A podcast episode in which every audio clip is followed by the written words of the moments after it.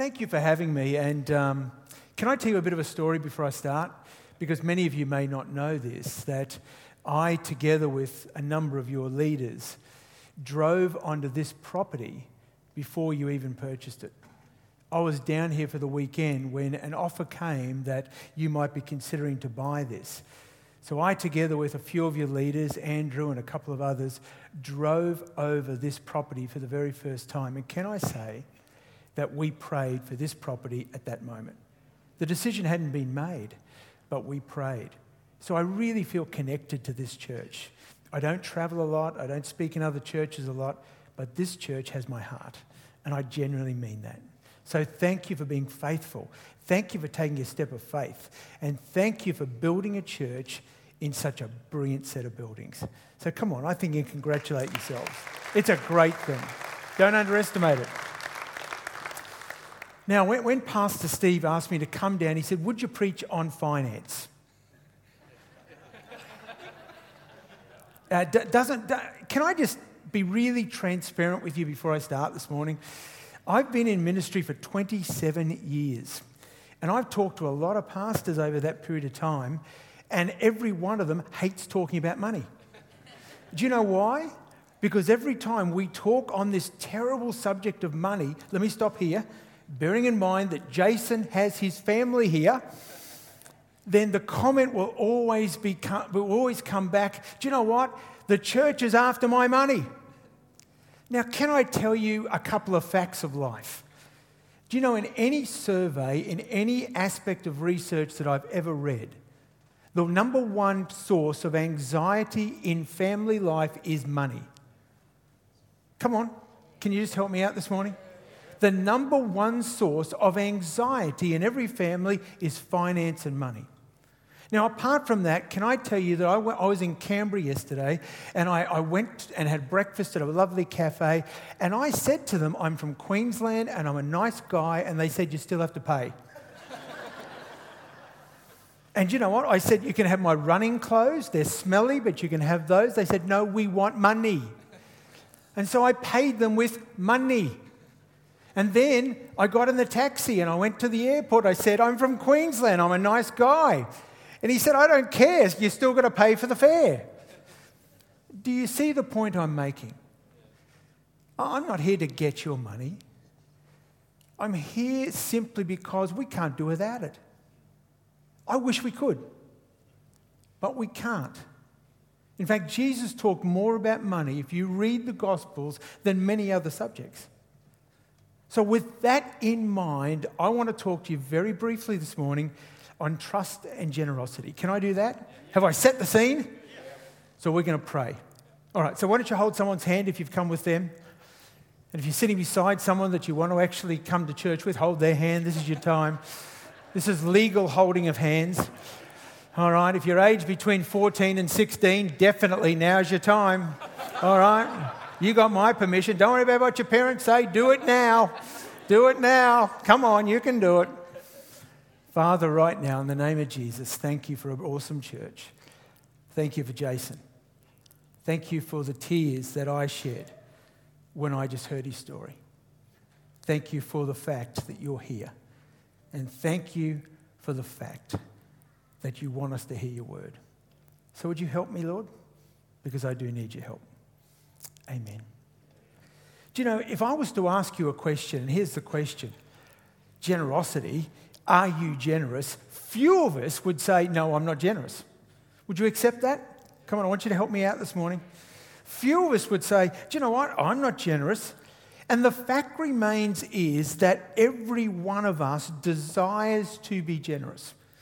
In fact, I want people to say about you and me, do you know what? One of the great characteristics of John Smith or Mark Edwards or someone with your name is that that person was generous. I reckon it's a great thing to say. And the reason for that is simply this that God hardwired into you generosity. Do you realize that? You've got it. Whether you like it or not, the starting point is this that God hardwired into your DNA this concept of generosity. And I want to be known to be a generous human being. So, can I ask you this question? Why is it that generosity is sometimes so hard? Come on, I'm just being real today. Why is it that generosity seems to be, oh, our first reaction is not to be generous, but almost like, okay, what's it going to cost us? Why do we tend to second guess even generosity, for want of a better word? It's not natural, it seems, for us to even be generous. So, why is that? Well, here's my theory on it. I'm just going to give it to you. To give something away, you have to conquer the fear of not having enough yourself after you've given that away. It's as simple as that. That's why sometimes it's really hard to be generous. Because when we give something away, there's this fear that comes upon us, it comes upon me. And that fear is if I give it away, will I have enough for whatever, but me, to be honest, my family, my needs, and things like that.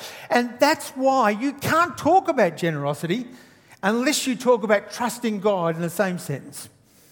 So that's what I want to talk about today generosity and trust in God. And we're going to explore generosity. We're going to be vulnerable about generosity. We're going to actually open the door and talk about it in a pretty realistic way this morning.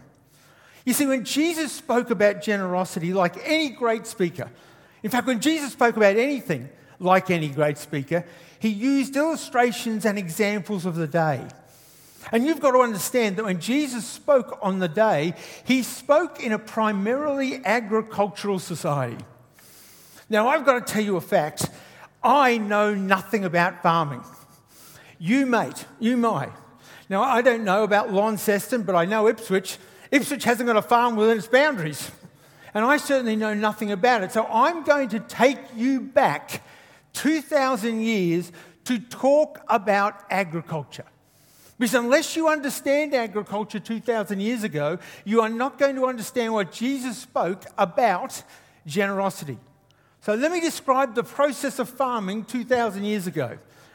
And here it is no mechanism. So they sowed by hand. They harvested by hand. And the Israelite farmer or farm owner would do this. When he would harvest at the end of the season, he would get all the workers and he would start in the middle of the field, not around the outside, in the middle of the field. And they'd harvest in a circle. And here's what they do as they harvest in a circle, they would leave the out corners, just left them there. And the reason for that was that the poor of the society would then come in and they would harvest those corners because there was no government benefits. So every farmer of the day would simply leave the corners. He would never, or she would never ever farm those because literally the poor would come in and that was their way of being fed. And the harvesters at the end of the day would take these huge baskets and that's how they would get paid. Every basket they'd, they'd take and they'd be weighed. And every weighing of the basket, they'd be paid according to the weight of the baskets. And the baskets, therefore, would be really filled up. Now, here's how that was done. And I want you to listen to this very carefully because this is how Jesus is going to talk about generosity. Here's what the, what the workers would do they'd get the harvest basket and they'd push it down. They'd get as much as they can in the basket because time would be lost when they had to take the basket to be weighed. So they'd cram it down. Then they'd take the corners and they'd shake it like this. They literally shake it to make sure every gap is filled. Then they keep harvesting. They'd pour more into the basket until the basket overflowed and the harvest would run onto the ground, but they would never pick up that grain. They would never pick it up. So, why they would not pick it up was that that harvest that fell onto the ground out of the harvest basket would be left for the poor. So, the poor would come into the field, they'd harvest the corners, and then they'd go through all the lanes of the harvest and take all the grain that had been on the ground as a result of the basket being overflowing. At the heart of this concept was generosity. At the heart of this concept was this you trusted God for what was in the basket, and what ran over, you gave away to others. Can I say that again? Because I don't think you're excited enough. At the heart of this concept was that you trusted God to supply all your needs from that basket. And you made sure that what was flowing out was for others. Stop. Do you want to live life like that? No, I'm really serious. In other words, do you want to live life with a basket that's filled for your needs, with it running over the edges so that you can be generous to others? I do. And if you're really serious about generosity, that's the picture that you want. So then Jesus gets up before a crowd in Luke chapter 6, verses 38 and 39. He says this Okay, let me tell you about generosity. He says, Give, and you will what? Say it out loud receive. Your gift will return to you in what? Full. Then he says this press down. What? Press down, shaken together to make more room for more, running over and poured into your lap.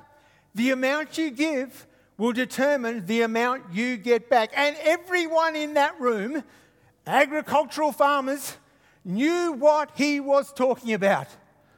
The term is pressed down, they knew it. The term shaken, they knew it. The term running out all over, they painted a powerful picture. Everyone in that crowd thought, I know what he's talking about. I see that. I'm part of it. I'm, I know. Jesus, I know. If you're generous, God will not just fill your basket, friends. He's going to press down, He's going to shake it, He's going to pour a blessing out on you until it runs over, and then you will be capable of blessing others. Man, do I want that. Do you? I want my basket to be pressed down. But sometimes, can I tell you, I want more in it because I got a few more needs. So I want God to press that thing down a bit more. I want Him to shake it a bit more so I can have more in there.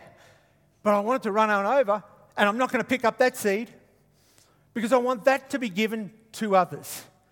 And I don't know of anyone in this room, even though I know none of you, that would not want that. In fact, if you look at the verse before this, where Jesus talks about this press down, shake them together, and I can remember singing a song about that years ago. But the, before, the verse before, in verse 37, he actually says, This applies to every area of your life. He says, Don't judge others, or you'll be judged. Don't condemn others, or come back against you. Forgive others or be forgiven. This passage is not just about finances, it's about every single area of your life. If you don't get encouragement, can I tell you how to get encouragement? Press down, shake it together, and let it pour on over. It'll come back to you. And it just goes on and on and on. But we are going to talk about finances. In other words, there is a universal principle with God. Here it is. You need to hear it you will always receive back more than you give. Come on. I don't know about you, but that's slightly exciting.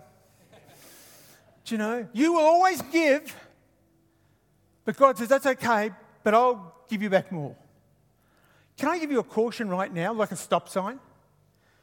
If you're giving purely to get, don't let that be your motivation. Sorry, I'm from Queensland. All right? It should never be about getting. You know why I'm going to give? So I can get. No, no, no, no, no, no. Don't do that. Always remember the proverb, Proverb 6, where it says, People may be pure in their own eyes, but God knows your motives. So let's get back to Jesus, just as I threw that little stop sign in there, that little bit of caution. He specifically talks about generosity, but so does Paul, the apostle. Paul says exactly the same thing in, in Corinthians. He says, Remember this. Again, agriculture. You with me? Come on, all your farmers should be cheering me. Any farmers? Yeah, it's like Ipswich. None. He says, Remember this a farmer who plants only a few seeds will get a small crop. Friends, can I just stop there and say, why don't we as Christians believe that? No, seriously. Why don't we just cut the rest of the Bible out and do that? Why is it that we sing the words in all the songs, but that is the essence of generosity? And generosity, hardwired into us by God, the Father who gave his Son for us. Why is it that we just don't tend to believe that what we give will be measured as it comes back to us? I didn't say that. Says it here. And he says, But the one who plants generously will get a generous crop. So why don't we just stop there? And I'm just talking to myself now. Can I just preach to me? And I'm saying, why don't I get that? That if I plant generously, I'll get a generous crop. You must each decide in your, oh, I hate this part. I must decide in my own heart how much to give. See, that's the catch. Up until then, it was great, but I've got to make this decision on how generous I am. You must each decide in your own heart how much you give, and don't be reluctant. Or don't give in response to the, minute, the message by Mark Edwards at Door of Hope this morning. For God loves what? A person who gives cheerfully. And God will generously provide. I love the next word. Can you say it with me? All. In, in Queensland, all means all. Does it mean something different down in Tassie? No, I love this. I mean, it says, and God will generously provide all you need. Then you will, I love this next word, always. You know what always means in Queensland? Always. God will give, right? He will give, I'm sorry, for God loves a cheerful giver. God will give, then you'll have everything you need and plenty left over to share with others. I want that.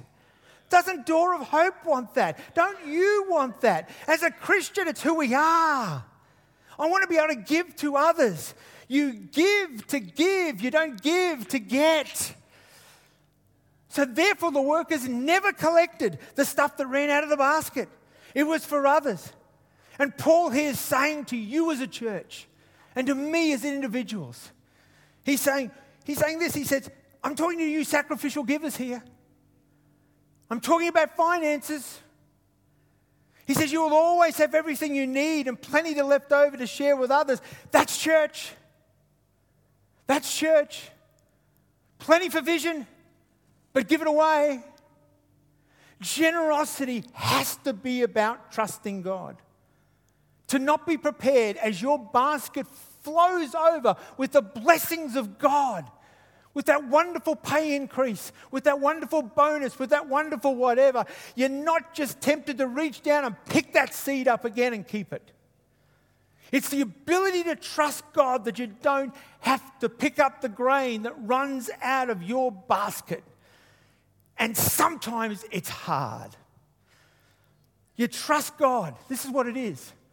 You trust God that the amount of the grain in your basket is sufficient for your needs and more. I could preach on that alone because that challenges me. Let me say that again. You trust God that the amount in your basket and how God is going to press it down and shake it and literally stomp on it to make sure you've got more than you need.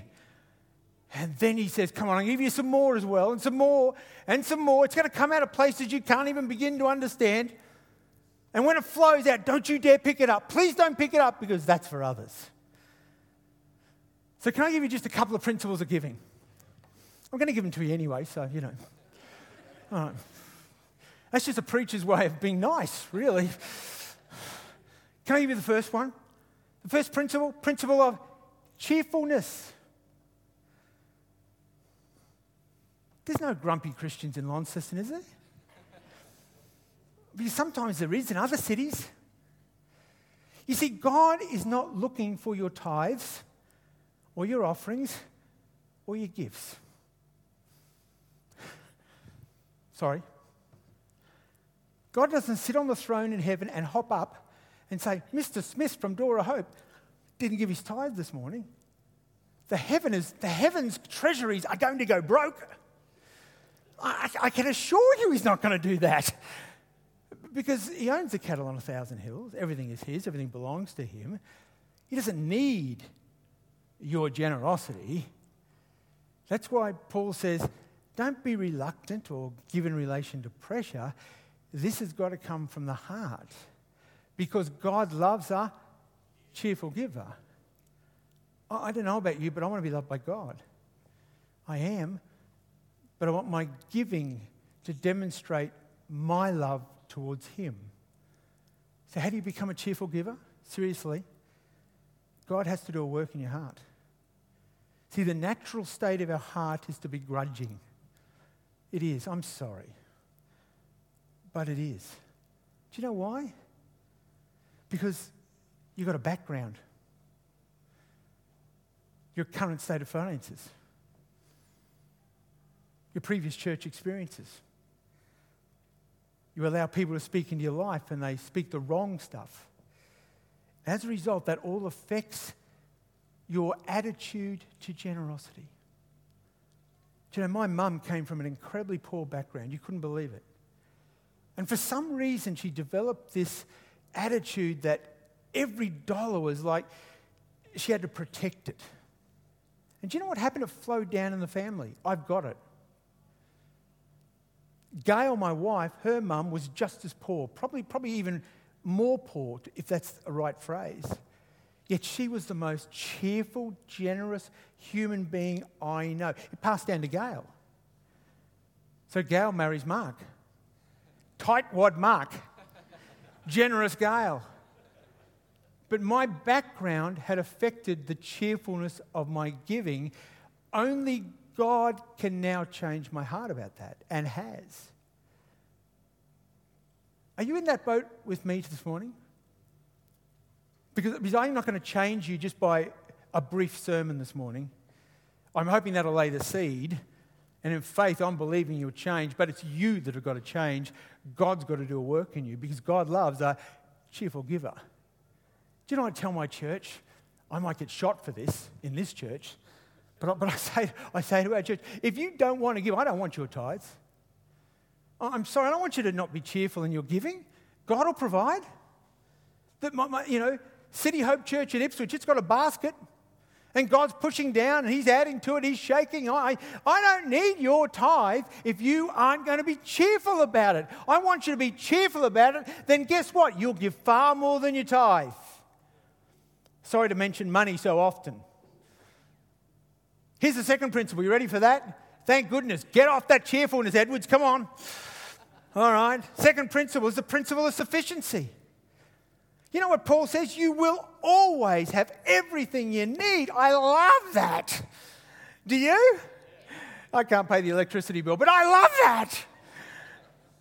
No, I love that because I believe it. Another version says this always having all sufficiency in all things. I love the way Paul uses that word all. Will I have enough left over? See, that's the fear I've got. When I give, am I going to have enough left over to pay those needs that I've got?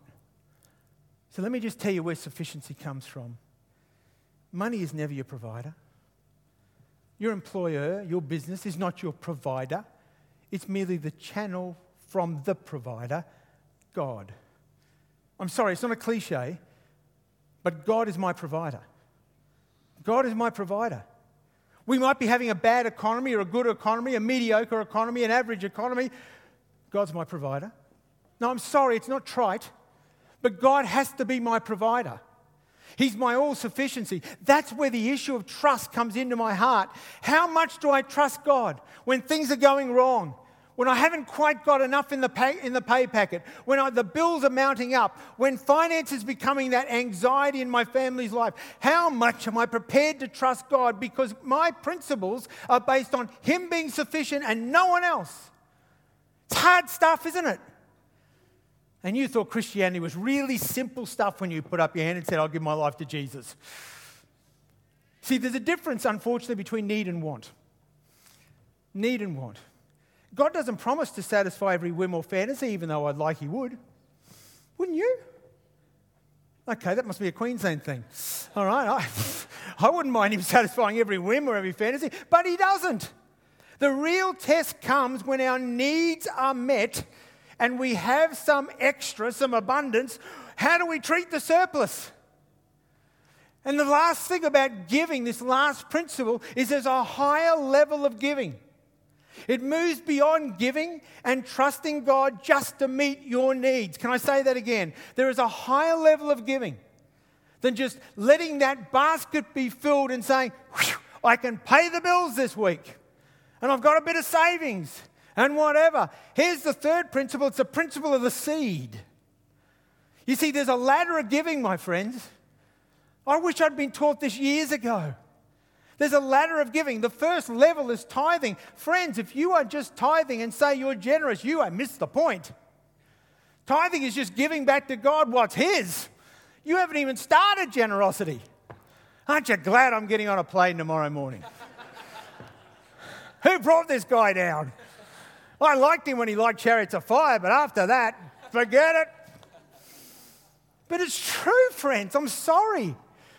It's the first level, it's entry. It's literally the entry point, for want of a better word. Then there's offerings. It's when you, you know, you, I'm going to give some offerings away. But here's the third level it's when you go beyond the tithe, beyond offerings, and you say, I'm going to trust God with some surplus that I've squirreled away. I'm going to sow some seeds now. The highest use of finance in the kingdom of God is seeds. It's when you say, I'm going to sow some seeds. Oh, I'm going to sow from seed. God's provided my needs and I'm blessing others. And, and man, life's good. But you know what? I, am going to take another step of faith. I'm going to take another step of trust. And I'm going to, I'm going to sow some seeds because 2 Corinthians 9 6 says, Remember this a farmer who plants only a few seeds gets a small crop. But who, who's the one who plants generously will get a generous crop. Now, I've got people that then say to me as a result of that, well, Mark, you know, uh, you know sure you're a giver.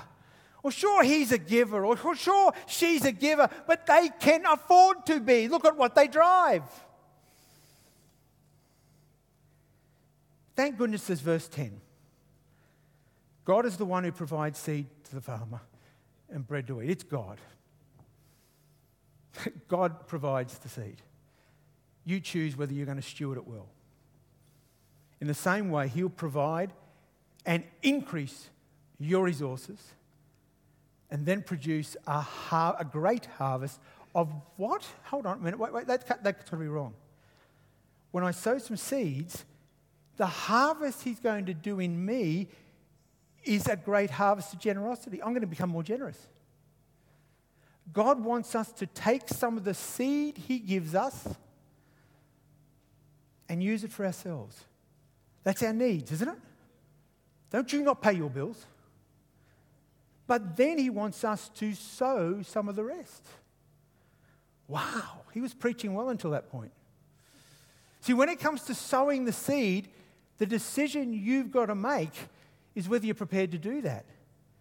See, when it comes to seed, it's powerful. It takes faith, it takes trust. Talk about stepping out of the boat. It's really hard, but, but I've got this seed here. I've got this, oh man, God, I'm sure you didn't say give that. Do you have that? You have that whisper sometimes? The whisper that you say, it could be God, when you really know it is. And then you say, well, you know, I, am sure the Bible says somewhere we've got to test it. So, I, I, you know, and then finally, after 16,000 tests, over a period of 58 years, yeah, it could be God. See, note, note this verse 10 again that God is the one who provides seed for the farmer and then bread to eat. God is mindful of your material needs, bread to eat, but He wants us to get some of the seed and sow it. And then, let me say it again, verse 10 God will provide and increase your resources. Wow, hold on, did I get that right? When I sow that seed, God, looking at the heart of the giver, the cheerfulness, the trust that he or she has, will then provide and increase me with more resources. What's he doing? He's pressing down, he's shaking that basket together, and then he's going to produce even more of a harvest of generosity in you. And when you've got more enough of a harvest in generosity of you, guess what you do? You give more. Thank you for that resounding cheer. That was fantastic. Loved it.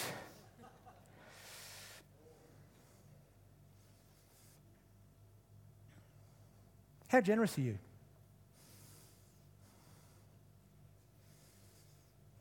You see, the question I've got to ask myself is this It's actually not how generous I am. Because I'll lie. No, I'm sorry, and so will you. If I walked up to you and say, You generous, what are you going to say? No, nah, I'm a, oh, mate, I am a tightwad. No, no, and I'm, I'm being serious almost. I don't know anyone that's not going to say, I'm generous. So that's not the question. The question is, how much do I trust God? How much do I trust God that He's going to take that basket that I've got? And even though I'm putting seed in there because I'm working hard, I'm saving, I'm doing all the, the, the principles of finance that, that we should be doing. Do I trust God that His mighty hands will lean over the balustrades of heaven and take my basket and press down in a way I can't do it? And He'll shake it in a way that I can't do it. And then He'll command blessing from places I can't even begin to imagine, think, or dream of. And seed will just come into my basket some more. And I'll stand amazed. Oh, wow, where did that come from? And then he'll do it all again. He'll, he'll, he'll press and shake and put some more in, and you'll stand back and you'll be amazed. Wow, that promotion, that, there were 10 people in front of me, but I got it. The boss just walked in and gave me a pay increase. Or we got this new contract at work. Wow. God says, okay, I, am pressed down again, shake it again. But this time it starts to flow out.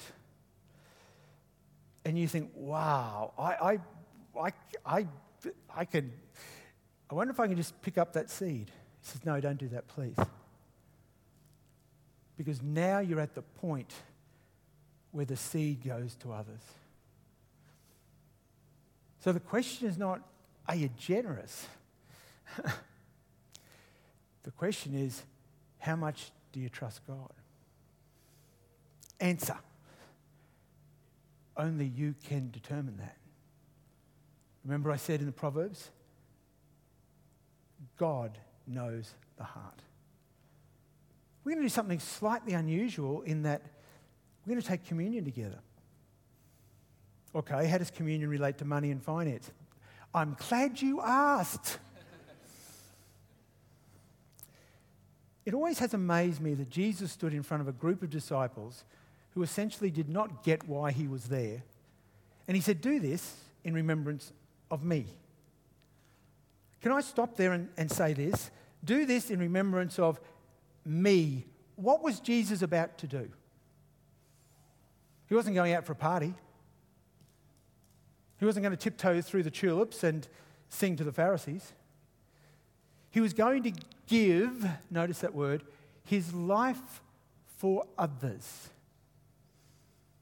God had got the basket and filled it up, and the overflow was going to be his body and blood shed for you and I. Here, have this. When you take communion this morning, do you know what you're in fact doing? You're thinking of the greatest sacrifice, the greatest seed that's been sown. You're here because of that seed. Did you get that? But I want you to go further than this today. I want you to actually go to this point, and the, the, you can come and distribute all that. I want you to go to this point. Please hear me, and then, then I'm done. I want you to actually think before you take these bread and wine Am I generous? Do I trust God? Because if you answer that question in the negative, please hear me now, please. Then now's the time to let God do a work in your heart. Please hear me in a moment, in an instant. I believe in the power of the Holy Spirit changing lives. Do you? Come on, do you? I believe in that. He's taken me, the most wretched sinner you would ever know, and I'm doing this. It amazes me every time I step onto a platform about His grace and His mercy. You don't think He can change your heart today? And as those disciples took that, that Passover celebration, friends, they didn't have a clue. They did not have a clue what was going down. But unlike the disciples, you do. So, this is what I'm going to ask you to do. When you take that bread, and you take that juice or whatever it is, before you do it, you say, God, you need to do a work in my heart. Because I'm about to celebrate the greatest act of generosity, and I'm not going to celebrate it pretending that I trust you with my finance when I don't.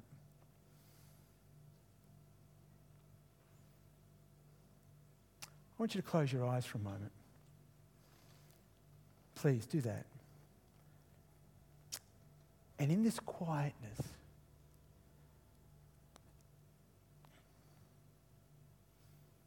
let the Holy Spirit speak. Let the Holy Spirit prod your heart as to your generosity. And then we'll then we'll eat and drink together. But right now, come, Holy Spirit. Do something in us.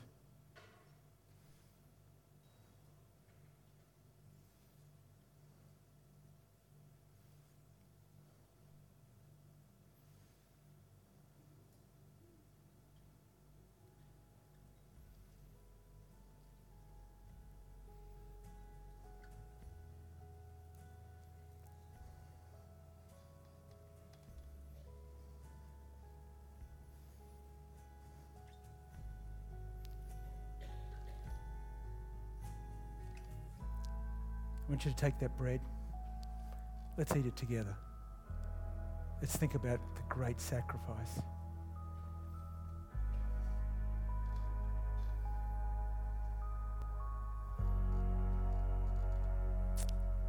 Let's take that juice, drink it together. This is the blood of Jesus shed for you and I. Oh, wow. What love.